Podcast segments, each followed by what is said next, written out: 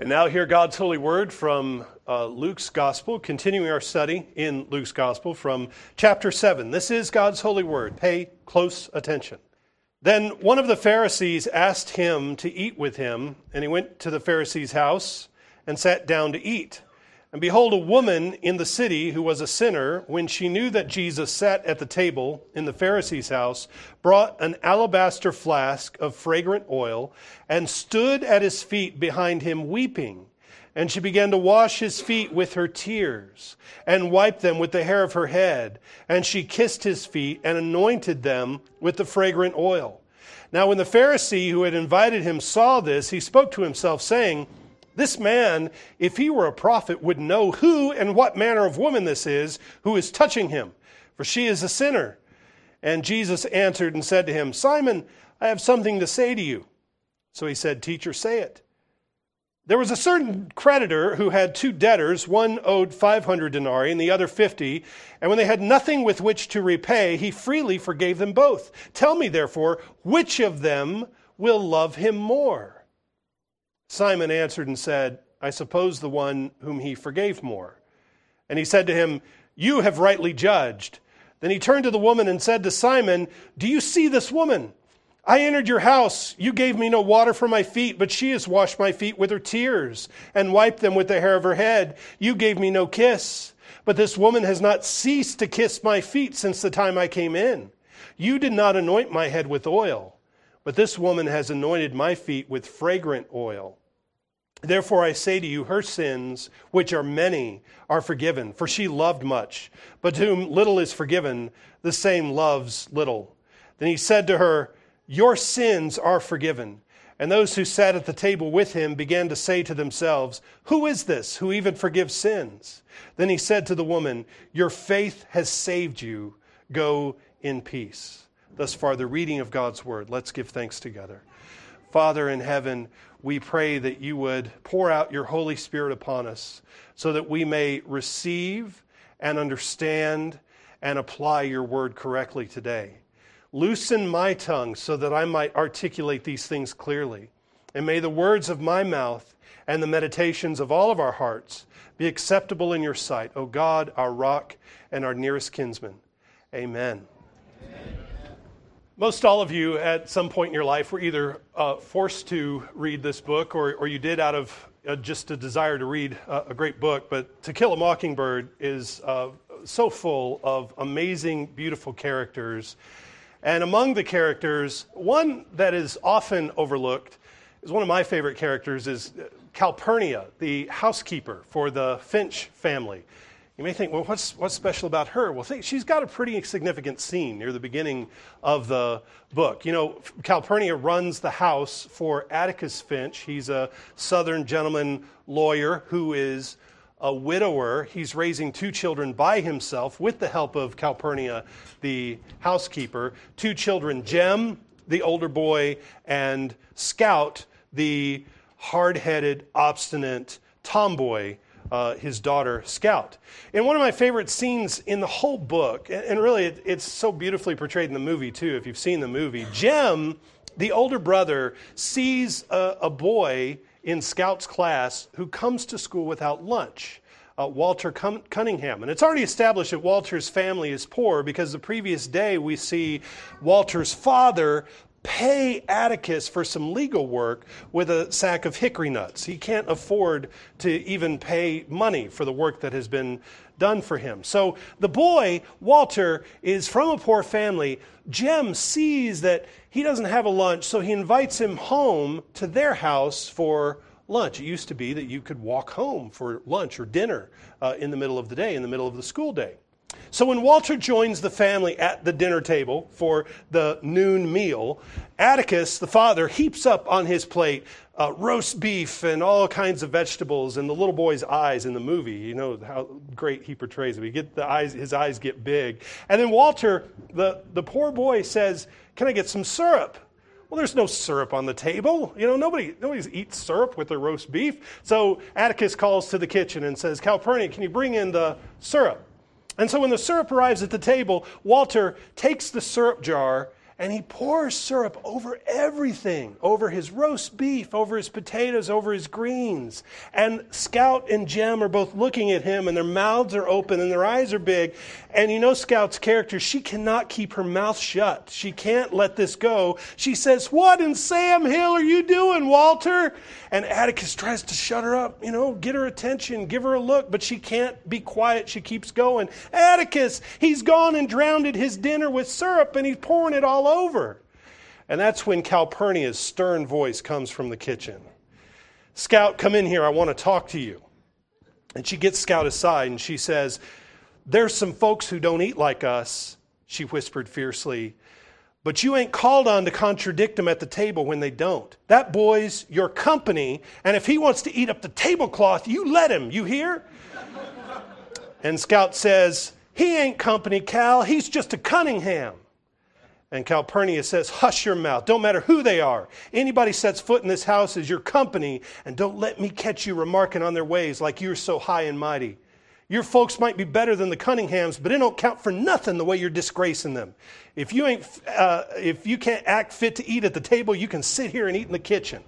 Well, you got to love Calpurnia because I mean, she just she catches uh, Scout right where she needs to be caught.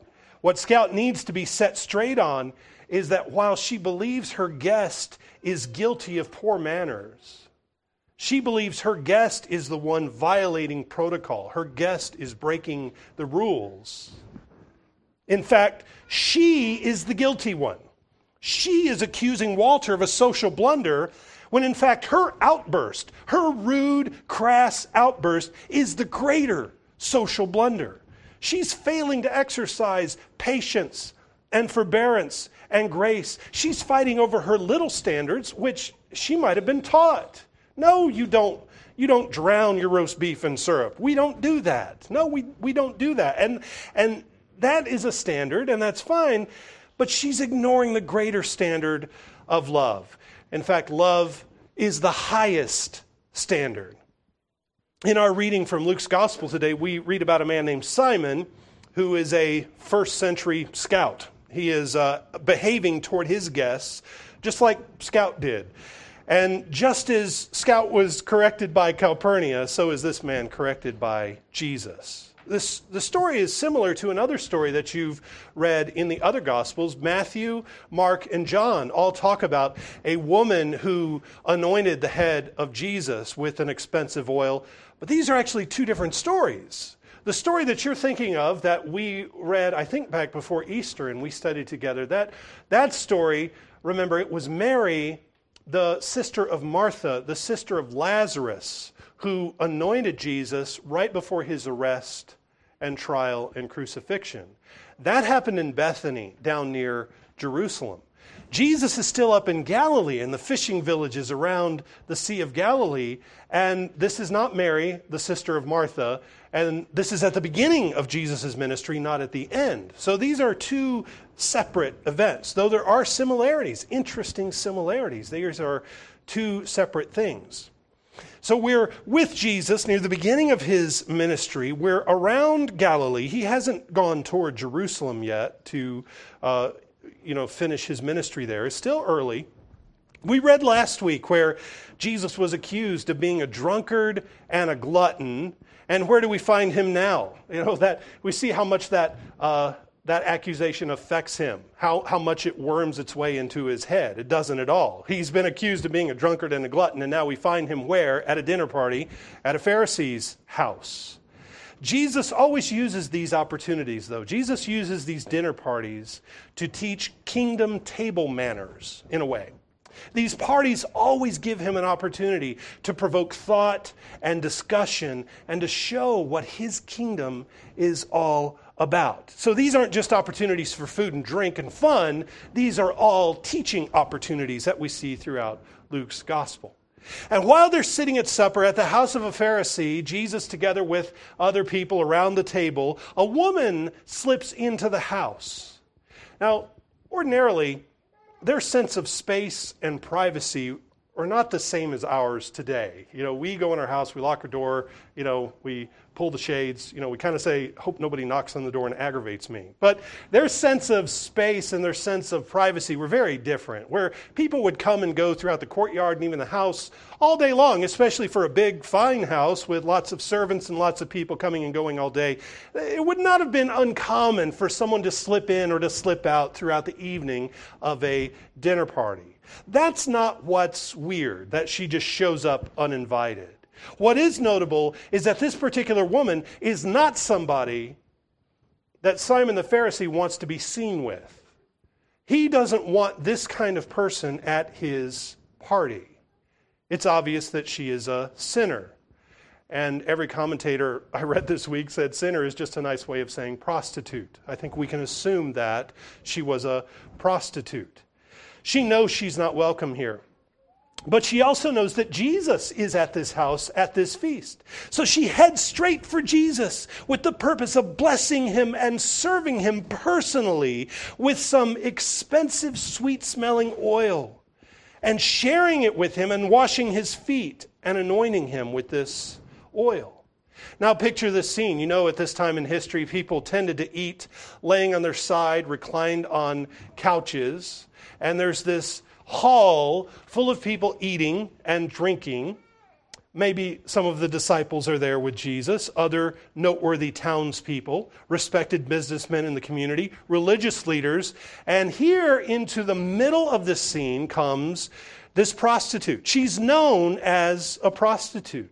And she singles out Jesus. Everything she does here is shocking and upsetting to the Pharisee mentality. Everything she does is upsetting to them. First of all, Pharisees don't eat with Gentiles, they just don't. They don't eat with pagans, they don't eat with sinners. Not because God told them not to. God never said, don't eat with pagans. That's not in God's law, that's their rule. And it's a rule that later causes division in the church, as you well know. Even Peter and Paul oppose each other over the way that Peter uh, maintains this separation at the table with Gentiles. No, uh, that's not God's law, but it's their law, it's their rule, and now there's a sinner at the feast. She's like a walking, communicable disease. That's how they view her. By her very presence, she's contaminating the house. Then, as if it weren't bad enough for her just to walk in, she touches Jesus to bathe his feet. That's strike two. A woman doesn't touch a man. A sinful woman doesn't touch a, a Jewish man. She's crossing all kinds of social boundaries and barriers here. Then, oh, give me my fainting couch. I'm about to get the vapors. She lets down her hair, right? That's strike three. Jewish women kept their heads covered. And even today, uh, in the Jewish world, they're superstitious about the power of female hair uh, when we were visiting Brooklyn a few weeks ago, the pastor there drove us around the Jewish community. He pointed out, look at these, look at these Jewish women. You can tell them they're all wearing wigs. I never knew that. How in the world? They, they believe there's this superstitious uh, hyper power to a woman's hair, so they keep it covered up for everyone except their husband. They can only show their husband their hair. So they buy these thousand dollar wigs, which look like female human hair to cover up their hair. And the mental gymnastics it takes for that to make sense are beyond me. I don't know how that makes sense. But that's, that's astounding, but that's what they do. And here, this woman lets down her hair. She walks into the party where she doesn't belong. She touches a man that she shouldn't be touching. She's a sinner, and she lets down her hair. To the Pharisee hosting the party, everything she does is offensive to him. You can just see him rolling his eyes. They're about to roll out of his head. Everything she does, he is offended at. She defiles his dinner. She defiles his guests. She defiles his conscience by letting down her hair. She defiles the spirit of the evening by making a spectacle of herself, weeping the whole time she washes Jesus' feet. What a drag! She contaminates everything. I was trying to throw a nice party, and here comes this filthy sinner. In response to the spectacle, the man Simon speaks to himself. Maybe he says it under his breath. Maybe he just thinks it. Either way, Jesus hears. He says, If this man were really a prophet, he would know what kind of woman this is touching him, for she is a sinner. And he said, I'm just saying, if he really were a prophet and really had all the power everybody says he does, he would exercise more discernment here. And I guess the fact that he's okay with this proves both he's not a prophet and he's an unfaithful Jew to begin with. And that means I don't have to listen to anything he says. I don't, I don't have to pay attention to him because I don't agree with him. I don't like what he's doing. It's the sort of way we say, you know, if psychics were real, they'd win the Powerball every week, right? If, if Benny Hinn were for real, he'd be at the children's hospital and not on TV, right? And that's a similar thought that goes through the Pharisees' mind. Like when Scout says, What in Sam Hill are you doing? But I've got a question. How does a prostitute make a living in a Jewish town? Maybe there are foreigners around, but maybe some of the men around that table have known her more intimately. Maybe she's not the only one defiling the party. Maybe she's not the only sinner there. So Jesus says, Simon, I have something to say to you. And Simon says, Teacher, say it. Now you got to almost think that the way he says teacher is either mocking or condescending. I don't, I don't know what to read. He says teacher. Teacher, say it. Uh, Jesus is about to show Simon what kind of prophet he is, what kind of teacher he is. Because Jesus can read his internal dialogue. Jesus knows what he said under his breath to himself. He knows what he's thinking, so Jesus tells him a parable. I know I read it just a minute ago, but listen to it again. Verse 41 There was a certain creditor who had two debtors. One owed 500 denarii and the other 50. And when they had nothing with which to repay, he freely forgave them both. Tell me, therefore, which of them will love him more? A denarius is a silver coin. It's about a day's wages. So you have a creditor with two debtors. One owes 500 denarii, which is about a year and a third uh, worth of wages. You have one who owes 50 denarii, which is about a month and a half worth of wages, maybe a month and two thirds. It's Sunday morning. I can't do math as quickly like that. Y'all will correct me later. But one owes 500, one owes 50, and neither of them can pay their debt. And so he forgives them both. And Jesus asks the question which one loves the creditor more? It's a pretty straightforward question. So Simon plays along. He says begrudgingly, I suppose, I suppose the one, I'll play along. I suppose the one whom he forgave more. He doesn't know quite what Jesus is up to, but it's about to blow up in his face. Simon has an idea about the forgiveness of debts. As a man of some means, I'm sure he's been presented with the opportunity to forgive debts himself, monetary debts. But what he can't imagine and what he's not processing and how he's not reading this is that he has a debt himself that needs to be forgiven. And he's not even thinking in terms of debt as a, a, possibility that has anything to do with sin. That you can have a debt of sin and that can be forgiven. And then, what's more, the sort of love and worship that flows to the one who forgives sin. Nothing is figuring into his attitude toward Jesus or toward the woman. So Jesus says, correct, you, you rightly judge. That's the right answer. The one who is forgiven more loves more. So then Jesus turns to the woman while he's talking to Simon, and he says this Do you see this woman? I entered your house. You gave me no water for my feet, but she has washed my feet with her tears and wiped them with the hair of her head. You gave me no kiss, but this woman has not ceased to kiss my feet since the time I came in. You did not anoint my head with oil, but this woman has anointed my feet with fragrant oil. Therefore I say to you, her sins, which are many, are forgiven, for she loved much.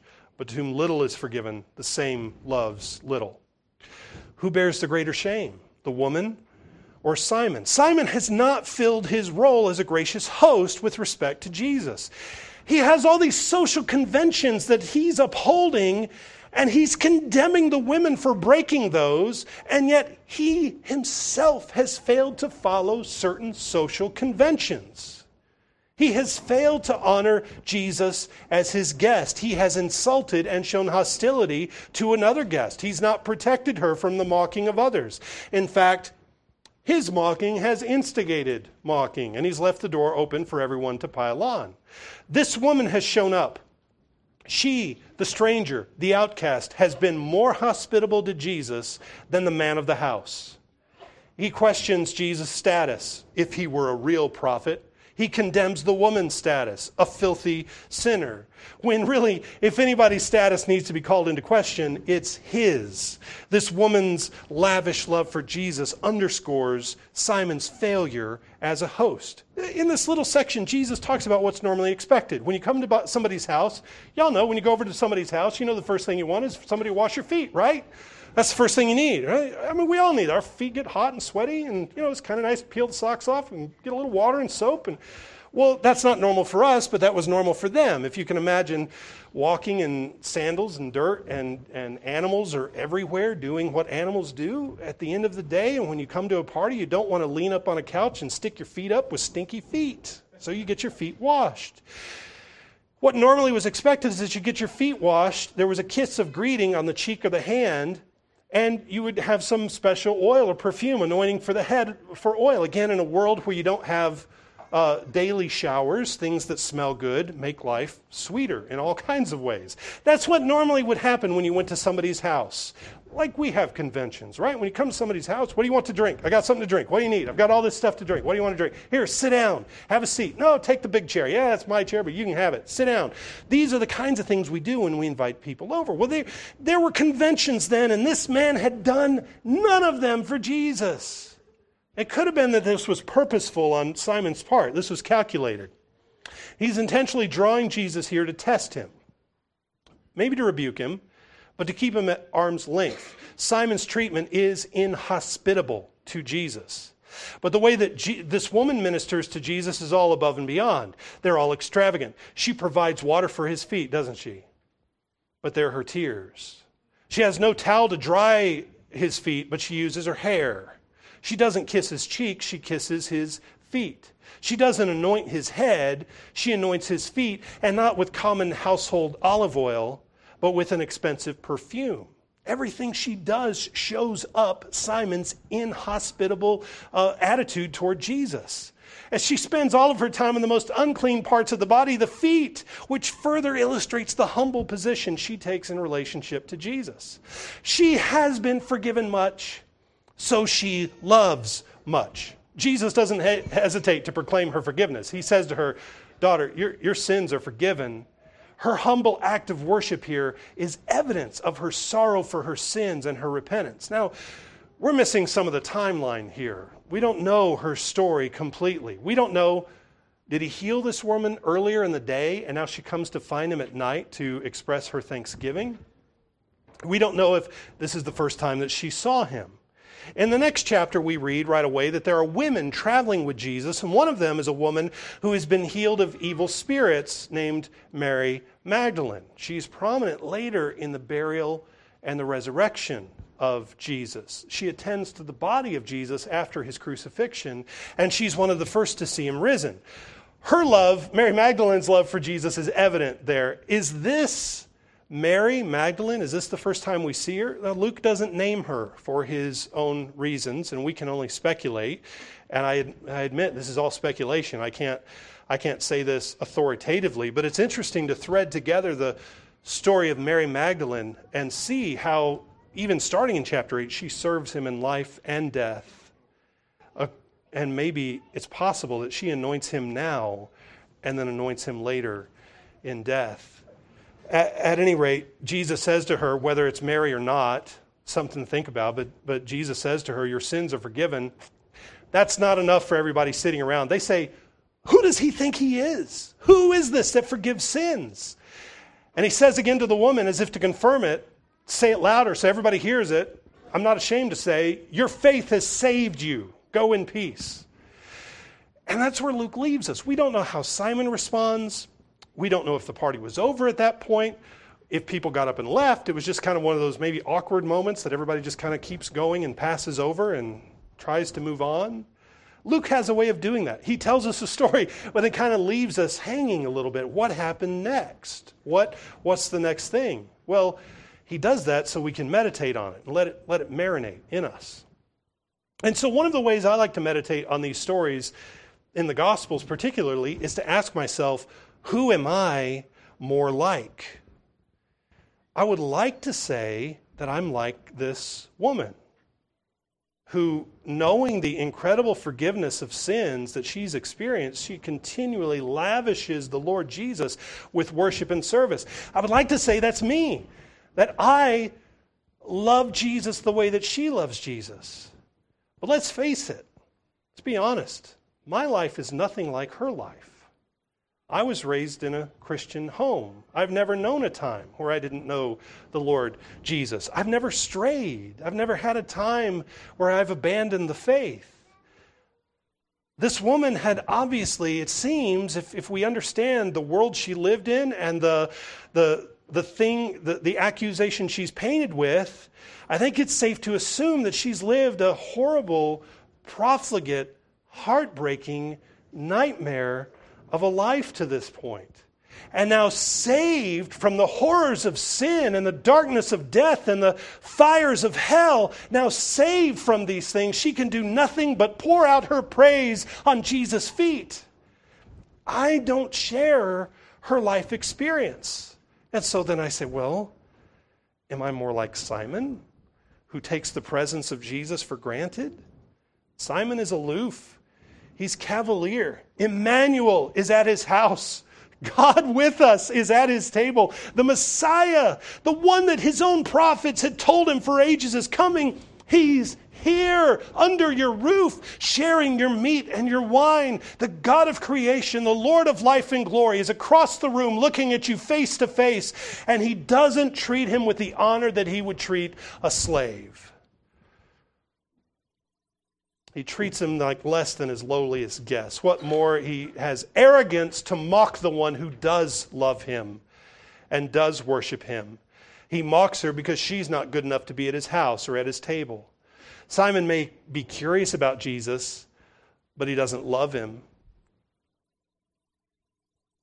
I find some similarity with Simon. No, I can't relate to Simon either fully. I love the Lord Jesus. I submit my whole life to his rule. And what Jesus pointed out in this parable is that Simon doesn't love the way the woman loves, not because he's only been forgiven a little bit. And Jesus says, But to whom little is forgiven, the same loves little.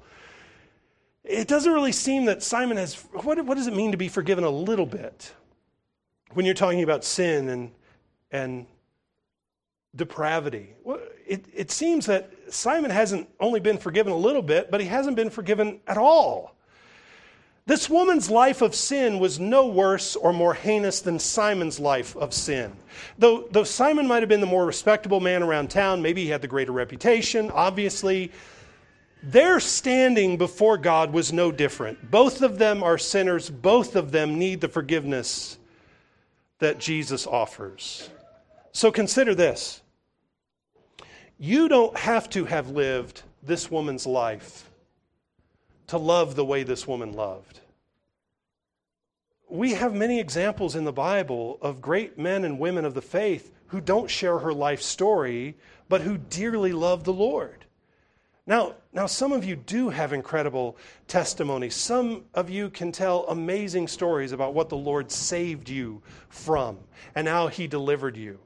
And I'm so thankful that he did. I'm so thankful that you can tell that story to us here and that you know that you have been forgiven and delivered from those things. And I'm so thankful for you. But I can't tell those stories. And furthermore, I don't want my children to tell those stories, and neither do you. I don't want my children to have wild testimonies. I want them to have very, very boring testimonies. But to say that doesn't mean that we all haven't been forgiven a great, great deal. The challenge is for those of us and, and for our children who have not lived hard lives away from the Lord, for those of us who don't have these stories, who haven't lived these lives, the challenge is for us to still love and worship the Lord Jesus with the same zeal as this woman does. And in order to do that, you and I need to know the depth of our sins. We need to know the great price that was paid for us. What, what bought our redemption? What, what, what purchased eternal life for us? And know that we didn't do that ourselves. We didn't merit that. We didn't deserve that forgiveness. We didn't earn a place in God's favor. We had a death sentence on our head under Adam in our sins and no way to be forgiven, no way on our own to get out from under it. And God the Father forgave us those sins, a debt that we could never repay. So I think, I believe firmly, that the way to avoid Simon's behavior and attitude of coldness and aloofness and distance and self satisfaction. I, th- I, think the way to avoid that is certainly to continually keep before us and to continually to keep before our children the practice and the economy of forgiveness of sins. That we show each other all the time what it means to forgive and to be forgiven. And that we see each other taking our sins before the throne of God, continually repenting of our sins. Continual, humble, genuine repentance and forgiveness shatters hypocrisy. Hypocrites don't have anything to be forgiven of. They don't have anything to ask for forgiveness of. They, they uh, live one life of, of, of self righteousness, and behind the scenes, you see it so different, but they never apologize for it. They never ask for forgiveness. They never express their sorrows. And when our children see us act hypocritically, it drives them from the faith, it doesn't drive them to Jesus. And so, no matter what our story is, if we really have an appreciation of what we've been saved from, then we love the body of Jesus the way this woman loved the body of Jesus. How do you love the body of Christ? We adore it. We weep over it. We want to be close to it. We want to sit at the feet of Jesus. The point again is you don't have to live the life she lived to love the way she loved. But if we abide in coldness and indifference, and we're put out, really, by the body of Christ. We just, you know, we, we don't want to do any more than the minimum. We're more, we're more like Simon. And it looks to everybody like we really haven't been forgiven that much. So I ask you and I call you to, to search your heart. Which, which of these two do you identify more with and why? A final thought whatever social conventions she broke, whatever blunders she committed, whatever house rules she violated, Simon is the guilty one, right? His is the greater blunder. He, he is the one guilty of unacceptable behavior. Whatever our manners and our customs are, whatever our expectations are, whatever, wherever we draw our social lines, however you define politeness and, and correctness, forgiveness and love are the highest standard without forgiveness and love, and without the graces that trail in their wake patience, forbearance, long suffering, mercy, compassion, without those things, we are no different from the Pharisee and the pagan who cannot forgive because they have not been forgiven. We are people of mercy because we have been shown mercy. And just as Jesus said in the previous chapter, be merciful just as your Father also is merciful. Let's pray. Father, I pray that you would take these scriptures and drive them into our hearts as, as a hammer drives a nail. Stick us and implant in us these things. Father, give us uh, the ability to take this seriously and take it to heart. Father, we do love you. We, we love your Son, Jesus. We're thankful, we're grateful for the work and the power of the Holy Spirit. So grow us up to express this love more and more. And may our zeal be the same as this woman's love and zeal were to show and express her thankfulness for the great debt that had been paid for her. Father, ignite this sort of passion and love and uh, th- that desire to show that worship uh, to you. Father, grant us this grace in Jesus' name. Amen.